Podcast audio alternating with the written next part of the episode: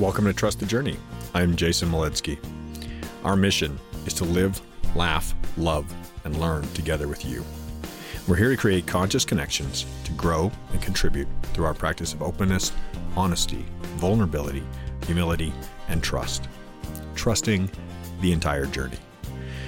If you would like to find us on the internet, you can go to trustthejourney.today and that will get you directly to our website. It'll get you to our Instagram, Spotify. We're on Apple, iTunes, and we're on YouTube.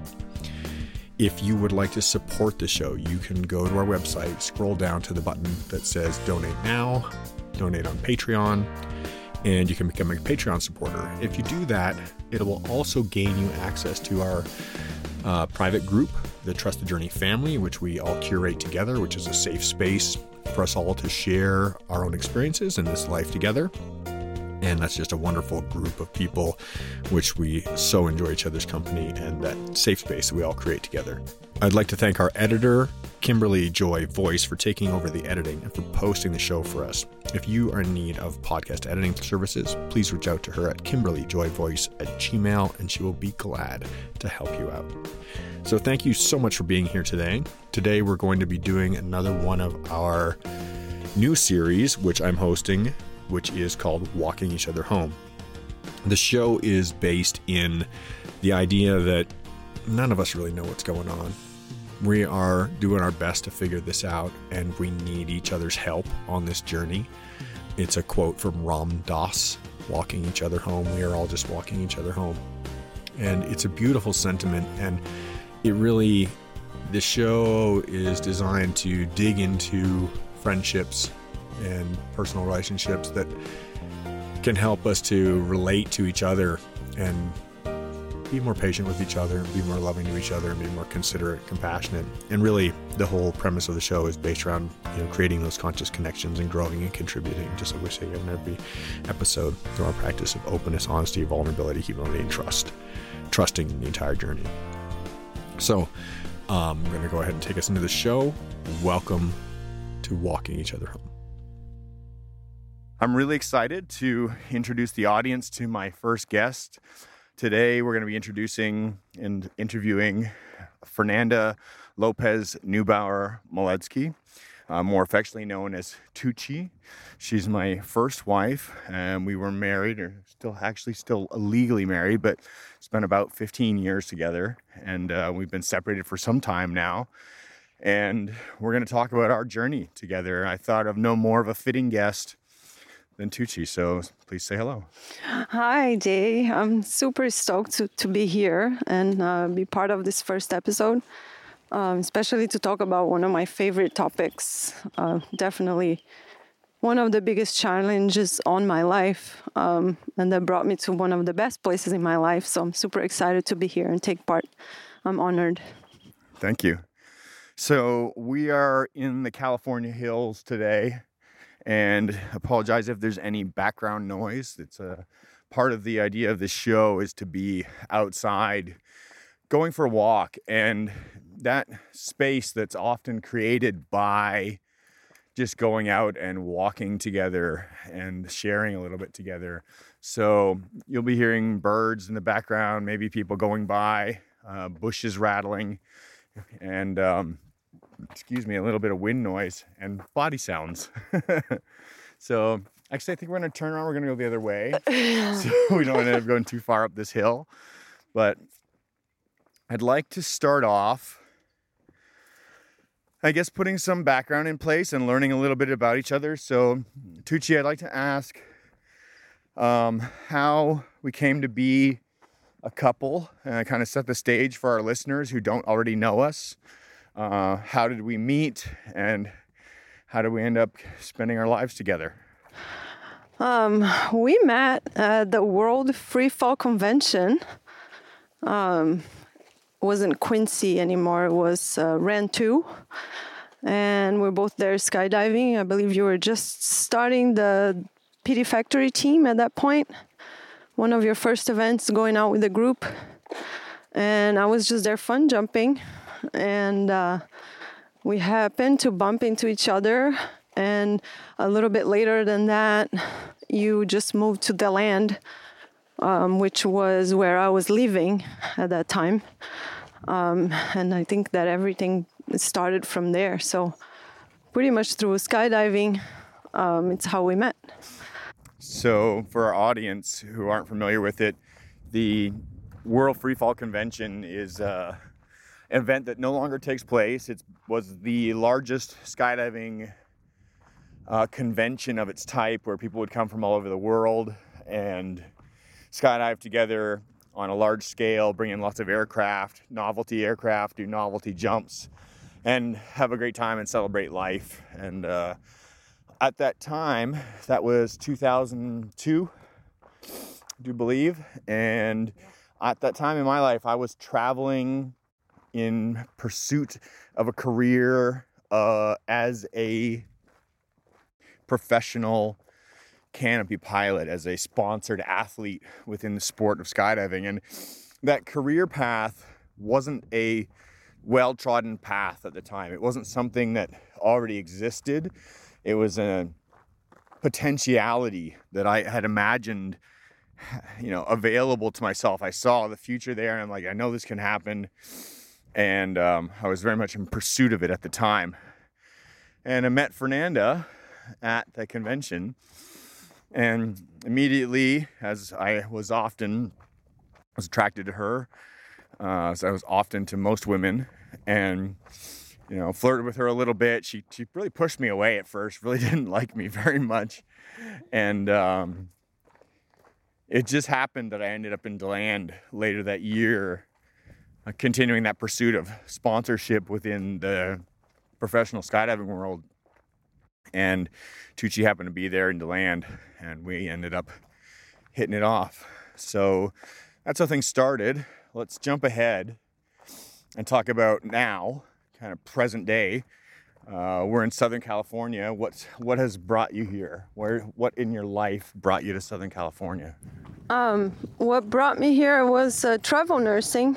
Um, Jay was a great support to make this dream happen too. Um, I became a nurse about six years ago and started traveling. I, I worked full time in Florida for about two years and then pursue a career in travel nursing. Um, and that's how I ended up here in California, Southern California. And how do you like it? How's the life of being a travel nurse? I love it. It's it's amazing. I'm I'm naturally attracted to it. It's easy for me to be on the road. Um, I love the uncertainty of it, and you, know, you, never know when you're gonna where you're gonna end up and when. Um, and always meeting new people, um, just meeting new grounds. It's it's just there is such a freedom on that. I really really enjoy that. So, tell me a little bit about becoming a nurse. How, what year did you start school? And let's put a little bit of uh, background in place for the audience. Yes, um, I became a nurse in 2006. Um, when I first moved from Brazil to here in 2001, um, I did not speak English at all. I could probably order a Coke, water, like simple things like that. Um, and then uh, 2000 2006 yeah is when i started 2006 2006 no 2016 sorry. 16. 2016 yeah. i'm bad with dates. Um, 2016 is when i became a nurse. Um, it took me a long time to get to that point where i was actually in nursing school. Um, i really didn't know how to write in english so it was um, i started my associate degrees one class at a time and it was very challenging. I had to learn how to write in English while I was in college, so it was quite challenging. So it took me quite a while to get that Associate of Arts degree. Um, initially, I was thinking I was going to go into uh, exceptional education, but it started that and really felt like that was not the route to go. Um, and I kind of always wanted to be in the medical field, so um, look into nursing a little bit and um, really, Jay really helped to make it happen because it was a full-time thing. It was a accelerated program, 18 months for the bachelor's degrees in nursing. So that was quite challenging, and I'm, every day of my life, I'm very appreciative of the fact that I had the support from him because otherwise, I'm not sure that I would have been able to make it happen at that time. Um, so it's been a great challenge, and to have a partner like Jay that helped me out so much was out of this world. So. So let me uh, ask a question there, just for clarifying purposes. How long does it normally take to get the bachelor degree? Um, usually four years. So 18 months means you're cramming all four years worth of work into that 18 month period. Yes.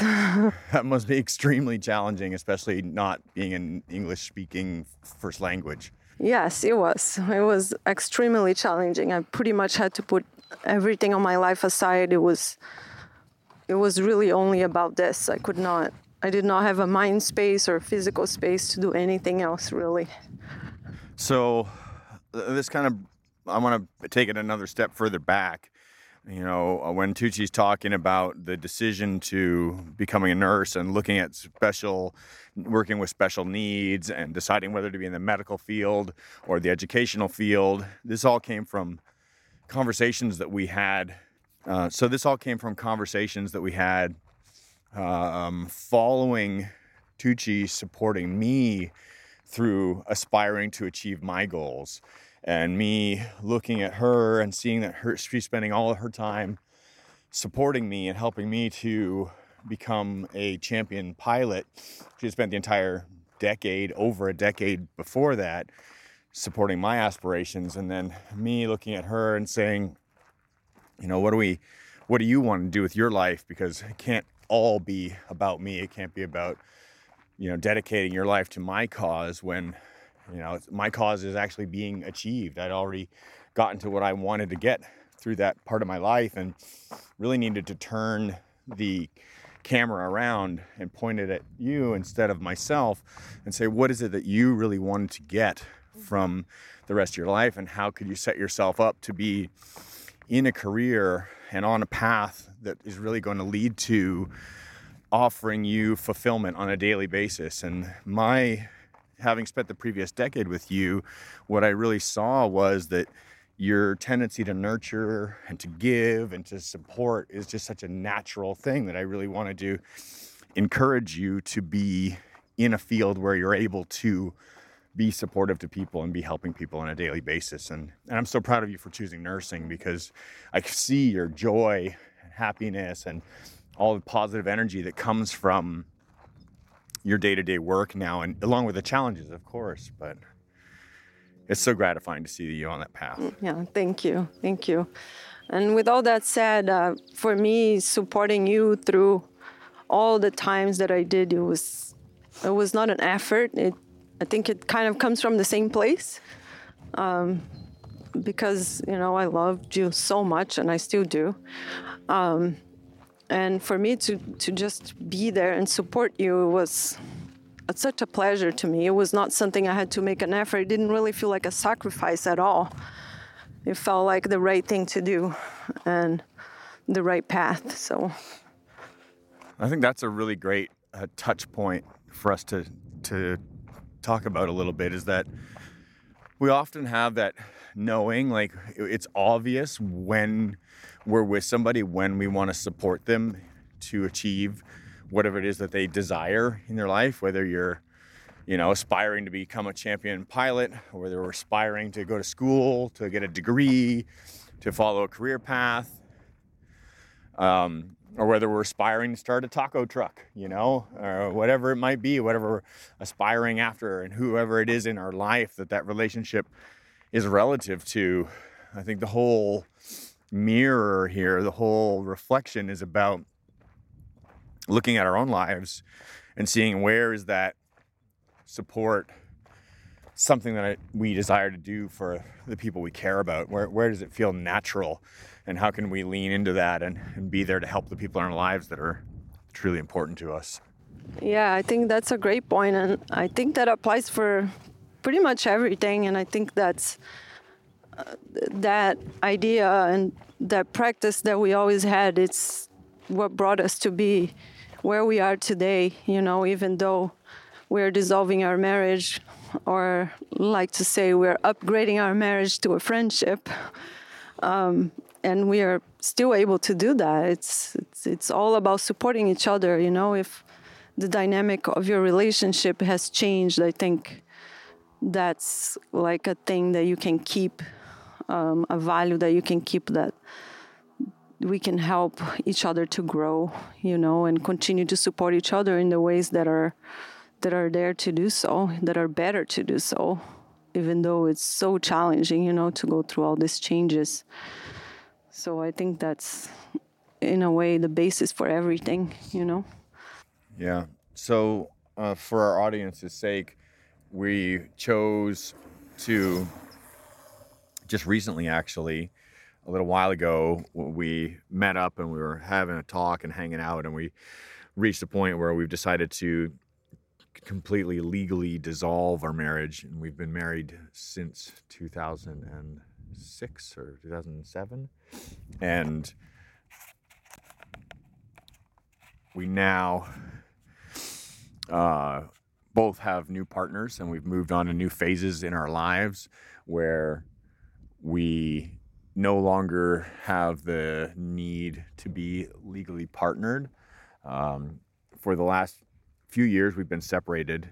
Um, and so I'll kind of touch on that a little bit and say somewhere in that period of time when Tucci was in school and her attention was fully focused on the pursuit of that career, much like mine was while I was in pursuit of mine, her attention being completely in that area I started finding myself feeling very detached and very alone and very unsupported because I was playing the supporting role, even though for the previous decade I'd become very familiar of being in the supported role and having her there supporting me all the time.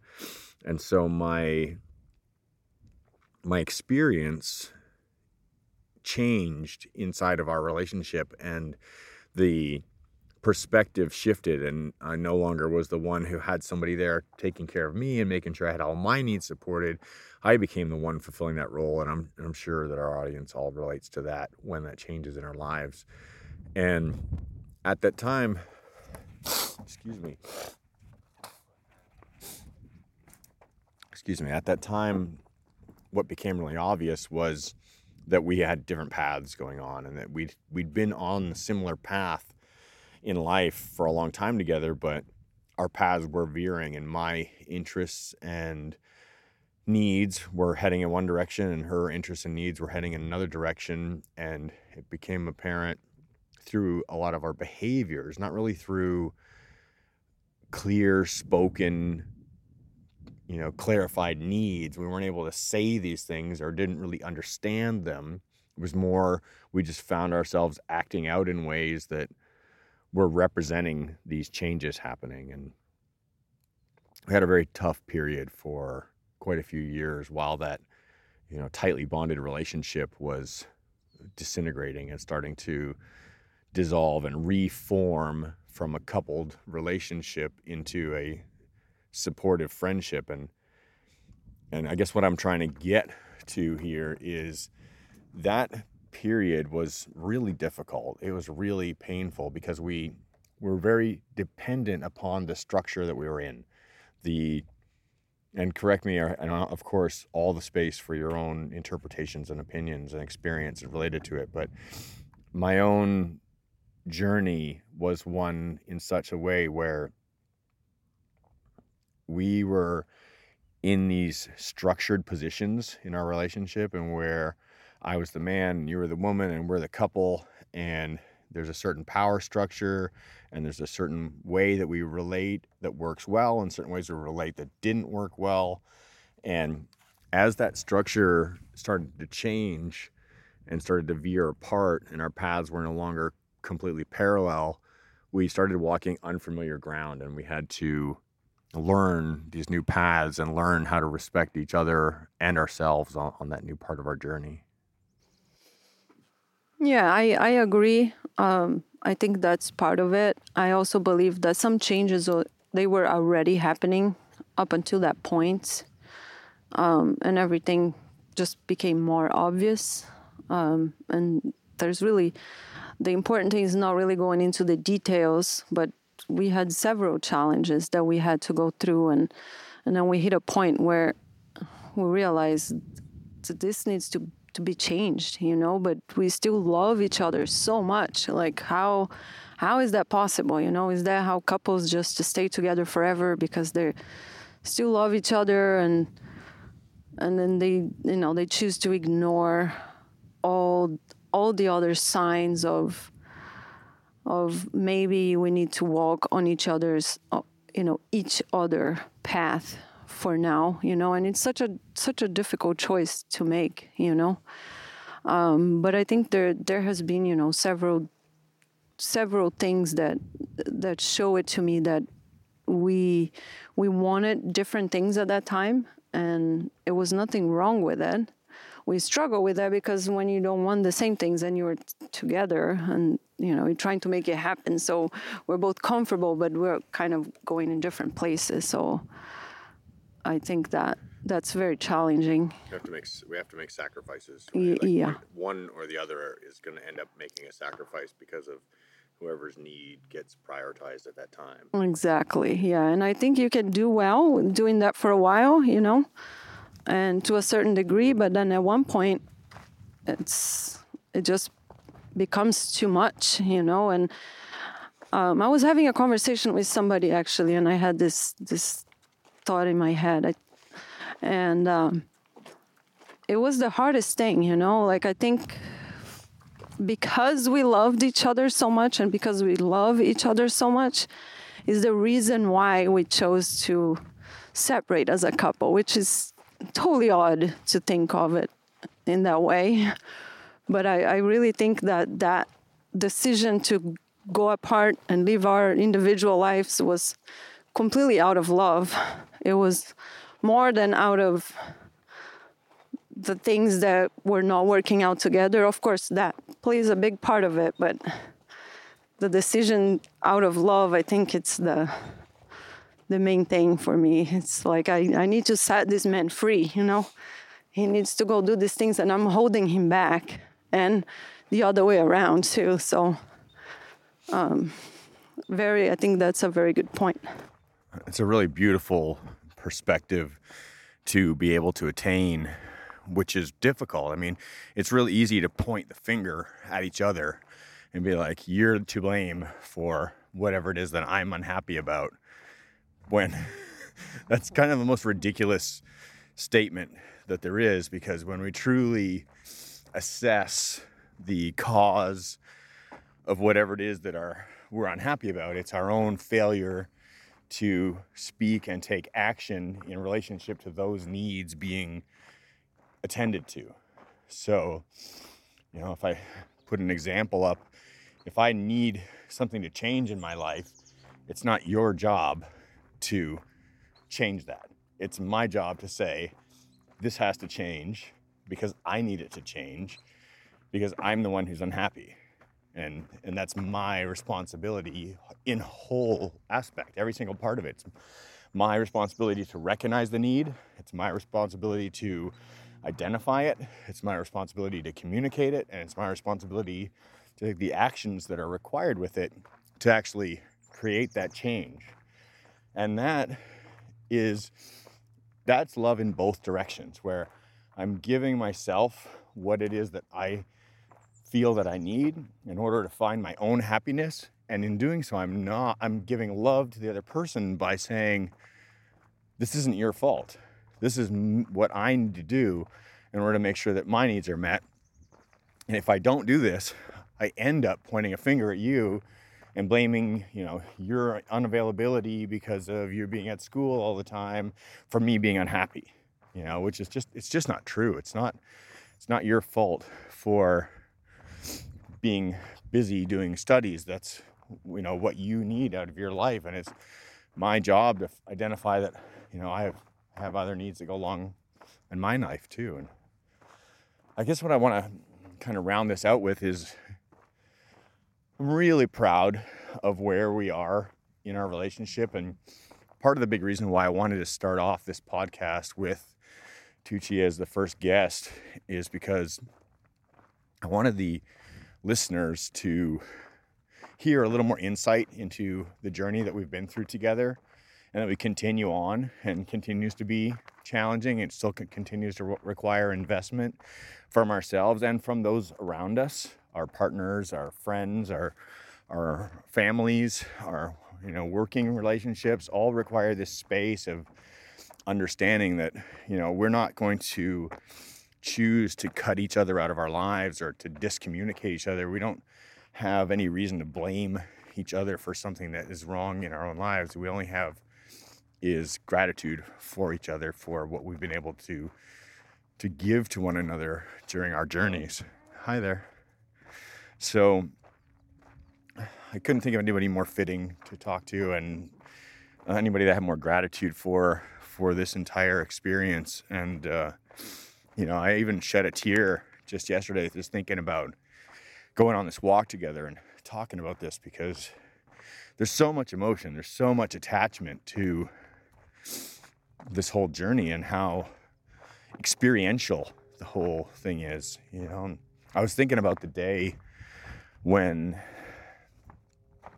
when you actually loaded up your car and drove. And I'm like, I'm starting to tear up. The day when you actually loaded your car. there was a lot of crying, yeah.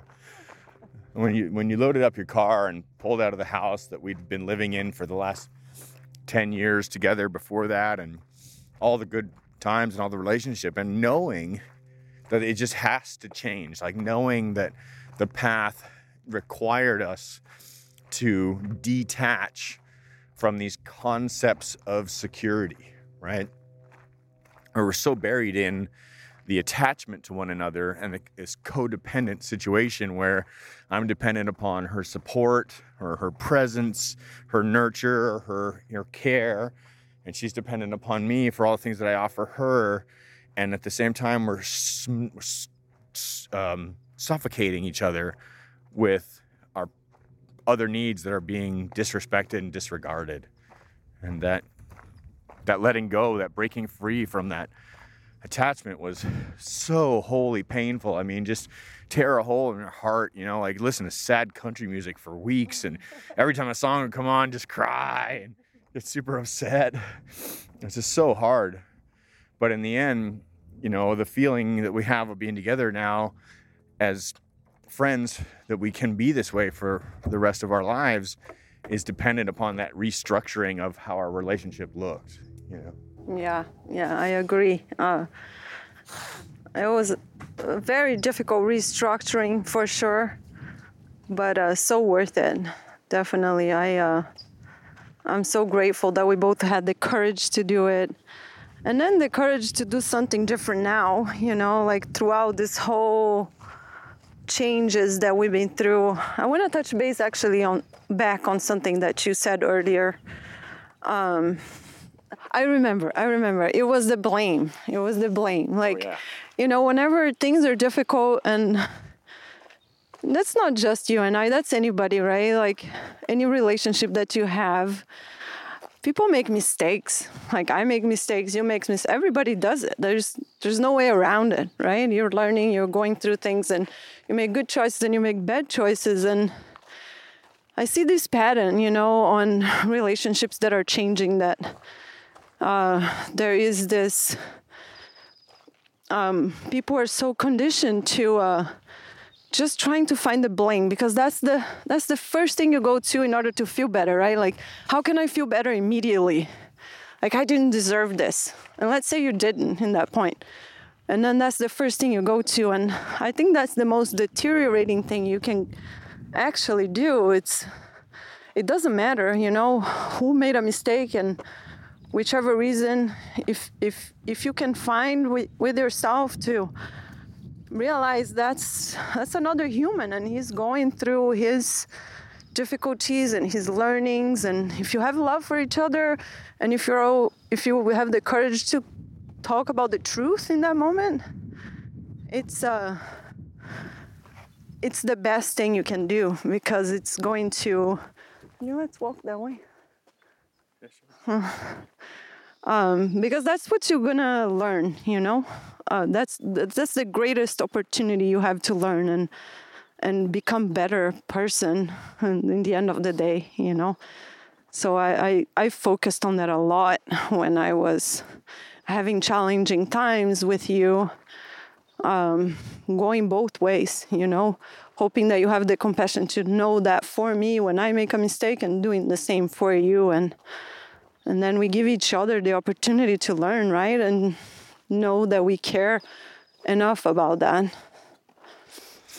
So, what I heard in there really brought something up for me that is something I'm becoming more and more aware of all the time, and that is my emotional state.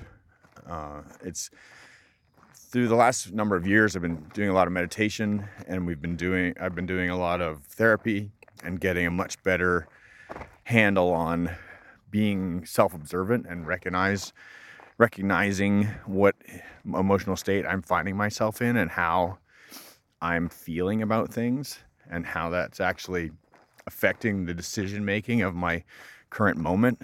And so, like you were saying about wanting to blame somebody for how we're feeling, right? Lately, I spent a lot of time alone, and the only person I have to blame for how I'm feeling is myself. And that is has been really really powerful. It's been amazingly powerful because what i see is that oh, i'm like oh okay.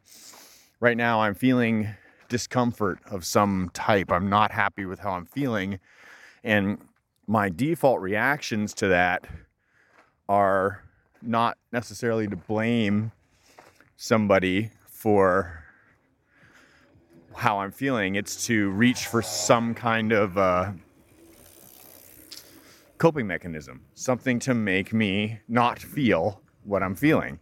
So, this is where I'm recognizing that I lack emotional skills, and the emotional skills would allow me, oh, look, a little bunny.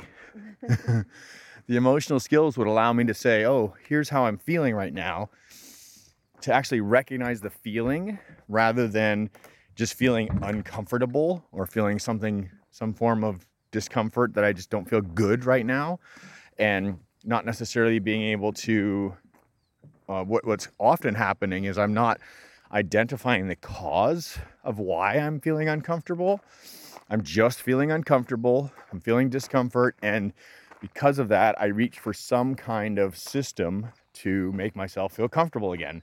And most often, that is food. Number one is probably food or drink. Uh, when I was drinking alcohol, alcohol would be my go to. If I'm feeling something I don't like feeling, immediately just reach for a glass of something to help numb that feeling rather than actually allowing the feeling to occur, recognizing that it's occurring and saying, okay, now this it sounds hokey, right? It sounds like woo woo, kind of crappy, like emotional bullshit. But actually, what I that saying is bullshit. What's bullshit is calling it bullshit when it's truly our own lack of skills or lack of practice in being able to say, okay, here I'm feeling shitty, I'm feeling discomfort. Let me just let that feeling calm down and then say, okay, what is it that's really causing this? And it's something I did. It's never anybody else. It's always something I did. And then if I can identify what the cause is, then I can figure out how I need to make a decision to change whatever has allowed that to occur because it's some action of mine that has caused that to occur and that allows it to occur. And instead of the way that I currently most of the time operate is I usually grab something to eat. It's usually sweet. If that's not cutting it, then I'm going to reach for something to change my emotional state, like alcohol or drugs or distraction. My phone, Facebook, Instagram, uh, television, porn, sex, uh, something to distract me that's going to take my mind off this feeling of discomfort. And it's been such a huge learning point and something I'm still very, very much working on. For sure. And the cause is usually within ourselves. Huh? And sometimes it is, and sometimes some somebody else triggers something, and, and I think that's okay too. You know, it happens. We're all interacting with one another, and in a way, what other people do around you has some interference um, on how you feel. So um, I think either way, um, that's a really good point.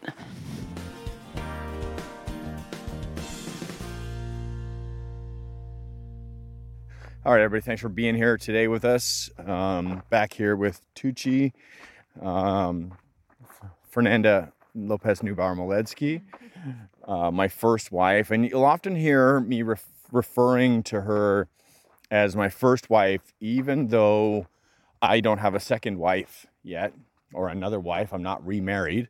And the reason that I've chosen that endearing term that that you know choosing to refer to her as my first wife is a very conscious decision against using the term ex-wife. I really don't like the concept of ex when it comes to somebody that I really love and care about. In no way do I want to excommunicate her from my life. Uh, we need to walk different paths. We no longer can be the couple that we once were, but that in no way mean has to be a reflection of me needing to villainize her in any way. And I really wanted to talk about that whole concept, especially because this is this the default mode in America today when a marriage reaches a point where it's no longer functioning in a healthy way and a couple chooses to end that marriage, the default mode is to villainize the other person, the other side of that relationship, whether it's a marriage or long or short term relationship, and to villainize the other person for that relationship coming to an end. And this is a, in my opinion, this is a really false and unhealthy way of moving in out of one relationship and into another one. And when I say into another one doesn't necessarily mean that we've started a new relationship with somebody else. What we have done is we've started a new relationship with ourselves and we're no longer coupled. We may be now single. We may have started a new relationship with another partner. But either way, that new phase in our lives, it doesn't mean we have to burn the bridges behind us in order to keep going forward and I'm to make a little poke at my friend Andy. His his quote that he likes to throw around is, "Sometimes when you're burning bridges, you get burned." and yeah, that's the truth. But fact is, you know, with my example here with Tucci is that I don't want to lose her in my life. She's been the most supportive person in my entire life. Nobody has been more present than her ever. And the most foolish thing that I could do in the world is to villainize her for whatever it is that I failed to communicate that I needed. Or the fact that things that I did communicate that I need, like I need to have a new path and I need to go in another direction and can't be in this marriage anymore for whatever reason. It's not her fault. And I don't need to excommunicate her and make her my ex wife so that I can now have the space to either be alone or to find somebody new. And I want to talk about that because I think it sucks. It really does. The way that people in our society do this to each other. We take somebody who we care about so much, who's so special to us, and we make them the most evil person in our whole life. And really, that's just rarely the case. It's almost always the case that we've failed ourselves in some form or another. Yeah, I thank you for touching base on that because I feel like, in a way, almost responsible to sharing this. Um, I mean, you and I both often have people come and ask us about this, you know, like, how is it that you guys are still such a good friends, you know? Um, and the one thing is, you know, people talk about unconditional love a lot, and it makes it sound like it's something really fun and nice to do, you know. And sure, it is when everything is going great, you know, you can unconditionally love somebody and be there for them when you're both in a good place. but I think the, the to start with the answer for for how we make this happen is is unconditional love, but during the hard times, which is it's really fucking hard, you know? It's like terrifying to think, oh, I'm gonna love this person no matter how crazy things are right now, and I'm going to choose to remember the things I love and the good things we've done for each other and not let all the negatives and all the mistakes and all the hardships and the misspoken words and it, it's really hard not to focus on that you know? The negative comes up really strong when it comes to that you know? It's a defense mechanism. Um, so unconditional love is it's not an easy practice you know? If you do it in a whole you know? Not just when it's convenient or when it's nice. It, it also doesn't mean allowing anything from anybody, right? Un- loving unconditionally does not mean having no boundaries and allowing people to be harmful or disrespectful to you in whatever way uh, they want. Unconditional love means loving the person, seeing them through their hard times, but also keeping firm boundaries around yourself in order to make sure that you don't get hurt in the process. It's it's more loving to say no than it is to say yes most of the time. It's harder. It's much often much harder to say no than it is to say yes, but it's always more loving. And we can think about the parent child example where the child's like, Mommy, Mommy, Daddy, Daddy, give me this, give me that. And mom and dad are like, No, you can't have that.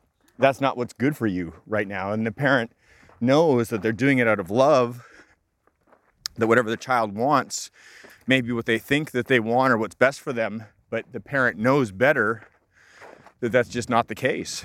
And that that's unconditional love and holding a boundary for the other person. yes absolutely agree with that for sure It's also, I think, important to say that we shouldn't be trying to educate each other. Like, I don't need to say, no, you can't do this because I know what's best for you. That's always a failing recipe, right? Like to try and be the smarter one or the more experienced one and say, I know what's best for you, so I'm going to tell you what you can and can't do what we when it, what we really mean when we're talking about boundaries is to protect ourselves from other people's experience, you know, actions and experiences. Allow them to go on their own journey, but don't let yourself get dragged into it. Yeah, yeah, for sure. That comes with the saying no. it's you know when you when you know something is not good for you, and I mean that is a big lesson I learned um, with our relationship and with you really. Because for me, it's just so easy to give up everything. When I love somebody, I just drop everything, and that becomes the main focus of my attention. And and I love doing it. You know, it's not. It doesn't feel like a sacrifice. So it's really sensitive you know i have to really pay attention sometimes to just say you know what no i have to do this for myself only right now um, and it's not always easy and in the end if i don't do that it's not good for anybody it's not good for me it's not good for the other person so that's a really great lesson i learned from you Thank you.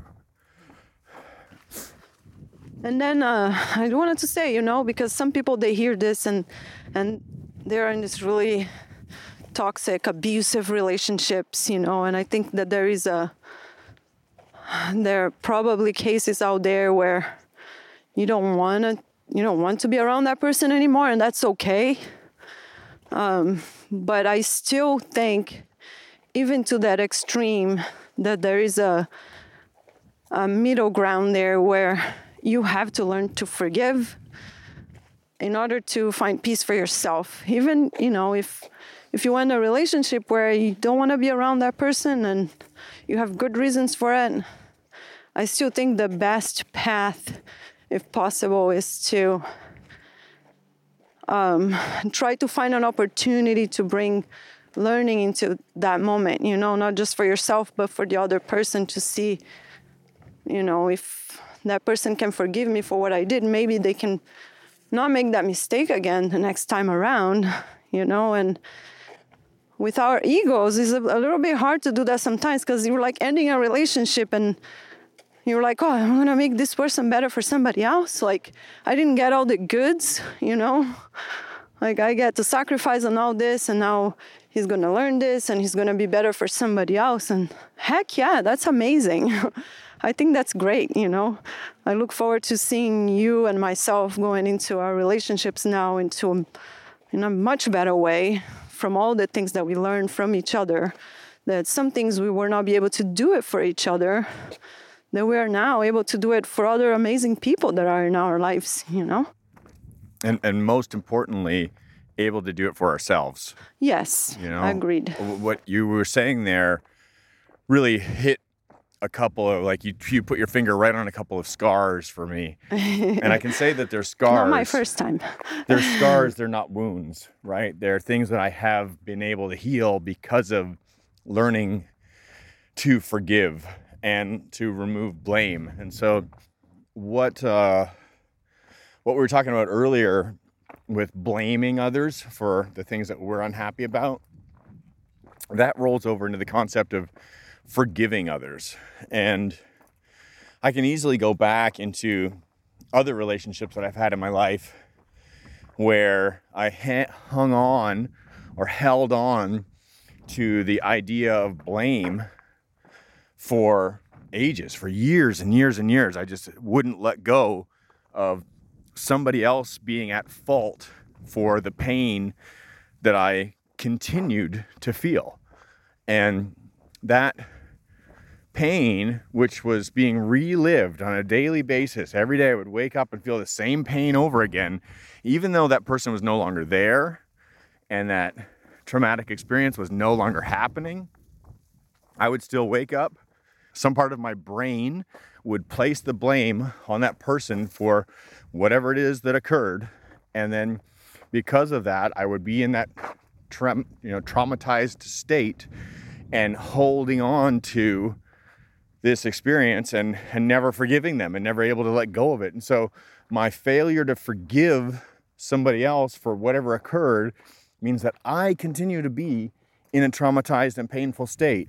So let me state that again. My failure to forgive somebody for whatever happened in the past continues to keep me in this painful, traumatized state. And when I choose to absolve that person of the responsibility and to allow them to be forgiven for whatever occurred, whatever action was taken that caused pain at that time, I can recognize that that's no longer happening. I can now say, I forgive you.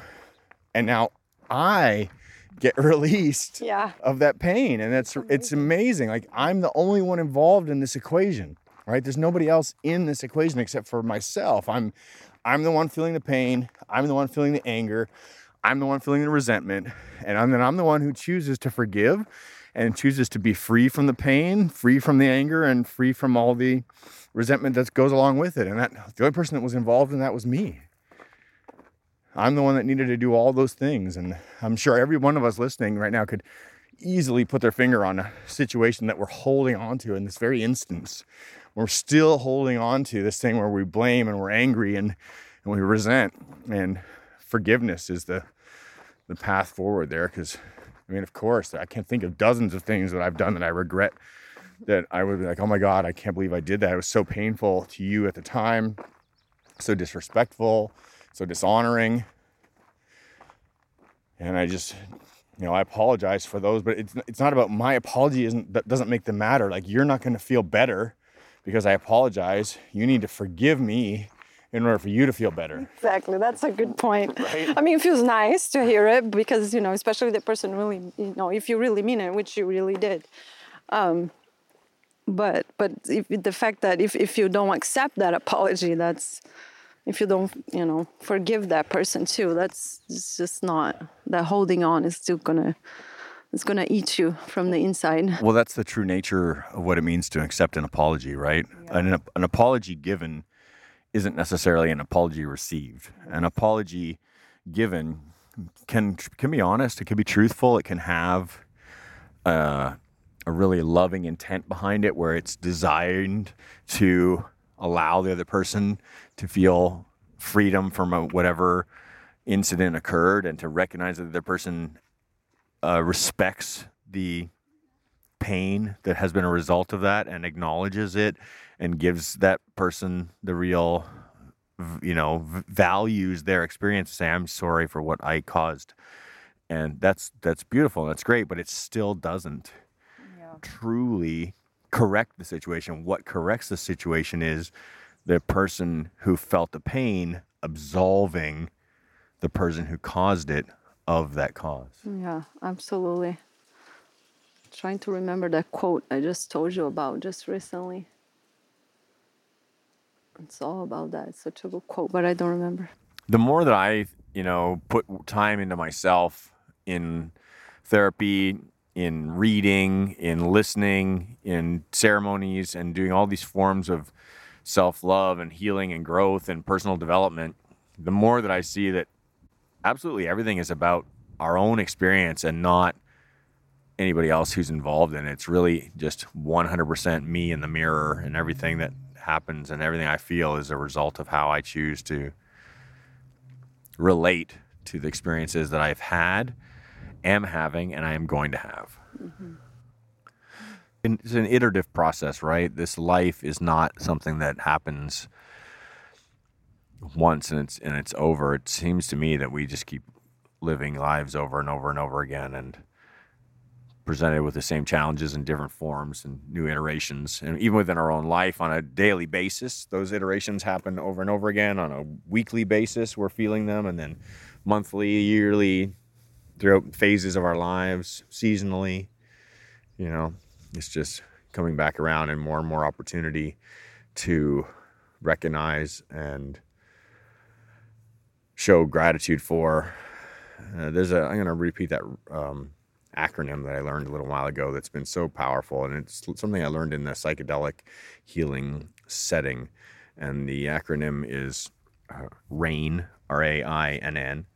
And it's recognize, appreciate, investigate, nourish, and non-attachment mm. and in that it's like when we come to understand that something is occurring like we become aware of it that's the recognition that awareness that appreciation is a form of gratitude say oh i'm so glad i now know why or what or i'm able to recognize whatever the causation is of what i'm ha- what's happening right now and then nourish it or investigate it and investigate it is i for investigate is go what is really the true cause behind this? Where are the pieces that are putting this all together?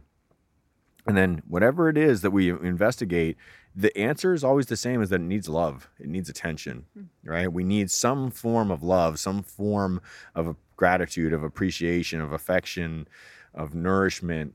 And then that's where we get to the end. It's that nourishment. It's like give this, investigate it, and then give it what it needs in order to be healed. And then non attach from it, let it go, and let it be something that we learned that's not something we're learning or we're working on or I'm still going through. As soon as we choose that piece of non attachment, it's now something I happened to me. And that happened is it's no longer happening anymore. And I'm not not feeling this on a daily basis anymore. It's something that occurred, but it's not who I am. It's something that happened to me. And there's a big difference between who I am and what has happened rather than what has happened to becoming who I am. Mm-hmm. I don't want what has happened to me to be who I am. I want who I am to be a result of the decisions that I've made to be the person that I want to be. Yeah. Yeah, kind of like w- what happened to you sort of allows you to move forward with the new you like in a way you yeah, know absolutely. you just recognize all that and that's not a deterrent or or cause you a blockage to just keep moving forward and and let go of how you used to be you know the biggest thing here is i mean we're all born into this journey without you know choosing when we're born where we're born who our parents are what our name's going to be whether we're going to be black, white, yellow, red. We don't pick any of that stuff. That stuff is all just decided for us. And then the, the first large portion of our lives, we basically don't make any of the decisions. All the decisions are made for us. So everything happens to us. And we can now move into the latter part of our lives having been that what happened to us defines who we are, or we can look at what has happened to us in our early part of our lives, in our childhood and our adolescence, and we can start to recognize those things that happen, appreciate them for what they are, investigate what they need in order to be nourished and to be like let go and to be forgiven. And then we're able to turn forward and actually look and see where we are right now and make decisions about our lives that we're currently in in this present moment and no longer have them be based in what happened to us in this early part of our lives where we didn't have any decision making power where now we're adults we have the decision making power we get to choose yeah. what it is that we want for ourselves and how we want to feel and how we what what things we want to be you know? Yeah absolutely. Yeah i agree with that. And the, the thing is it's, sometimes it's a distraction i think because you have that very clear and but you have people around you that are trying to help sometimes and they're just trying to go through the patterns that they are used to it on doing things a certain way. Um, just an example, and I'm not going to say any names, but I had some really good friends, like some really good people in my life who are, they were there for me and they were seeing what I was going through and they wanted to help me with all their heart. They just want to release my pain and help me feel better and find a solution and help me through it. But uh, when you're doing something different and the people around you sometimes don't understand, it sort of can easily throw you off the route of the vision that you're going for. Um, so it's not always as easy as you knowing this thing, but just dealing with all the outside sources too that are trying to not steer you, but they're trying to help you in a certain way. And, and it was always you know, very distracting for me sometimes just say, no, I have a vision here. I know what I'm doing. It doesn't look like what you would think how it should be, but with that, that I, I have my path clear um, for that. This sounds like every uh, parent and child relationship where the parents there trying to do their best to nurture and guide from their own experience, but the child's been born into a different generation and they have their own experience, their own journey, yeah, and their own idea about how it needs to go, and parent often influencing what they think is you know in their best, um, in their best interest, but oftentimes it's you know relative to a different experience than the one that that, that child's been through. Yeah, for sure, and it's a lot based on fear too, you know. Well, let's wrap this up there. Fear is a great stopping point because that's a huge topic I don't want to necessarily open right now. I want to say thank you very much for this conversation. I love you so much, and it's been such a honor to be able to, to continue this practice of uh, sharing and caring and and uh, walking a path um, when it lines up, and we can go for a walk together and you know, be parallel for a few minutes. It's just great. It just warms my heart. And uh, thank you so much. Oh, thank you. I'm super happy to do this with you too. I love you. I love you too. Thank you. Well, I really want to thank um, Fernanda for coming on the show today. What a beautiful um, human being. my gosh, I'm just so blessed in this life to have had such a wonderful human appear, really an angel appear as human and, and be here for me personally. So thank you so much for being on the show. And I just want to thank our audience for listening, for everybody who has tuned in to the new show. Thank you very much.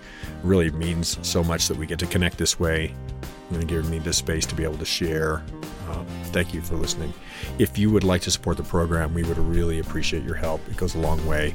You can go on Patreon trustthejourney.today, or you can get to it from our website, same address, trustthejourney.today. Click on the button that says donate now.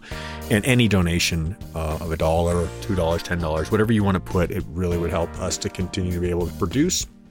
So you, that will also get you access to the Trust the Journey family, which is a wonderful group of humans. So please feel encouraged to support the show in any way. That includes uh, sharing it with somebody directly, posting it, liking, commenting, all those different ways of interacting help to support the program. Thank you so much for listening and thank you for being you. We love you.